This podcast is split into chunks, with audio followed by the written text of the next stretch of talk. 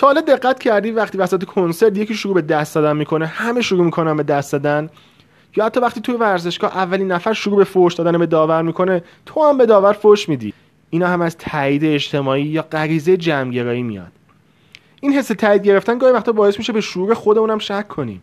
مثلا دانشمندا توی یه آزمایش از مردم خواستن که سنگین‌ترین قطعه داخل اتاق انتخاب کنن. همه درست انتخاب کردن.